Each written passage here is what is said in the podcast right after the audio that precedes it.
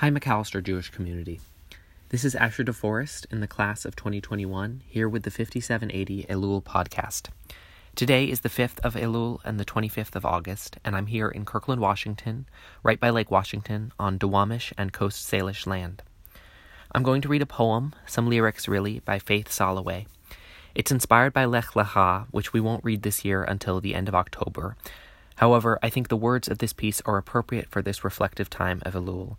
It's a piece that to me both feels very present, very contemporary, and is also a call towards the past from its future, our now. It's called Father's House.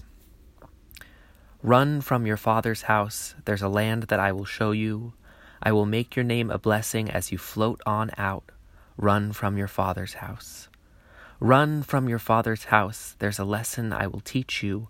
I will honor all who honor you, curse all who curse you, and all of the families of the earth shall bless themselves by you.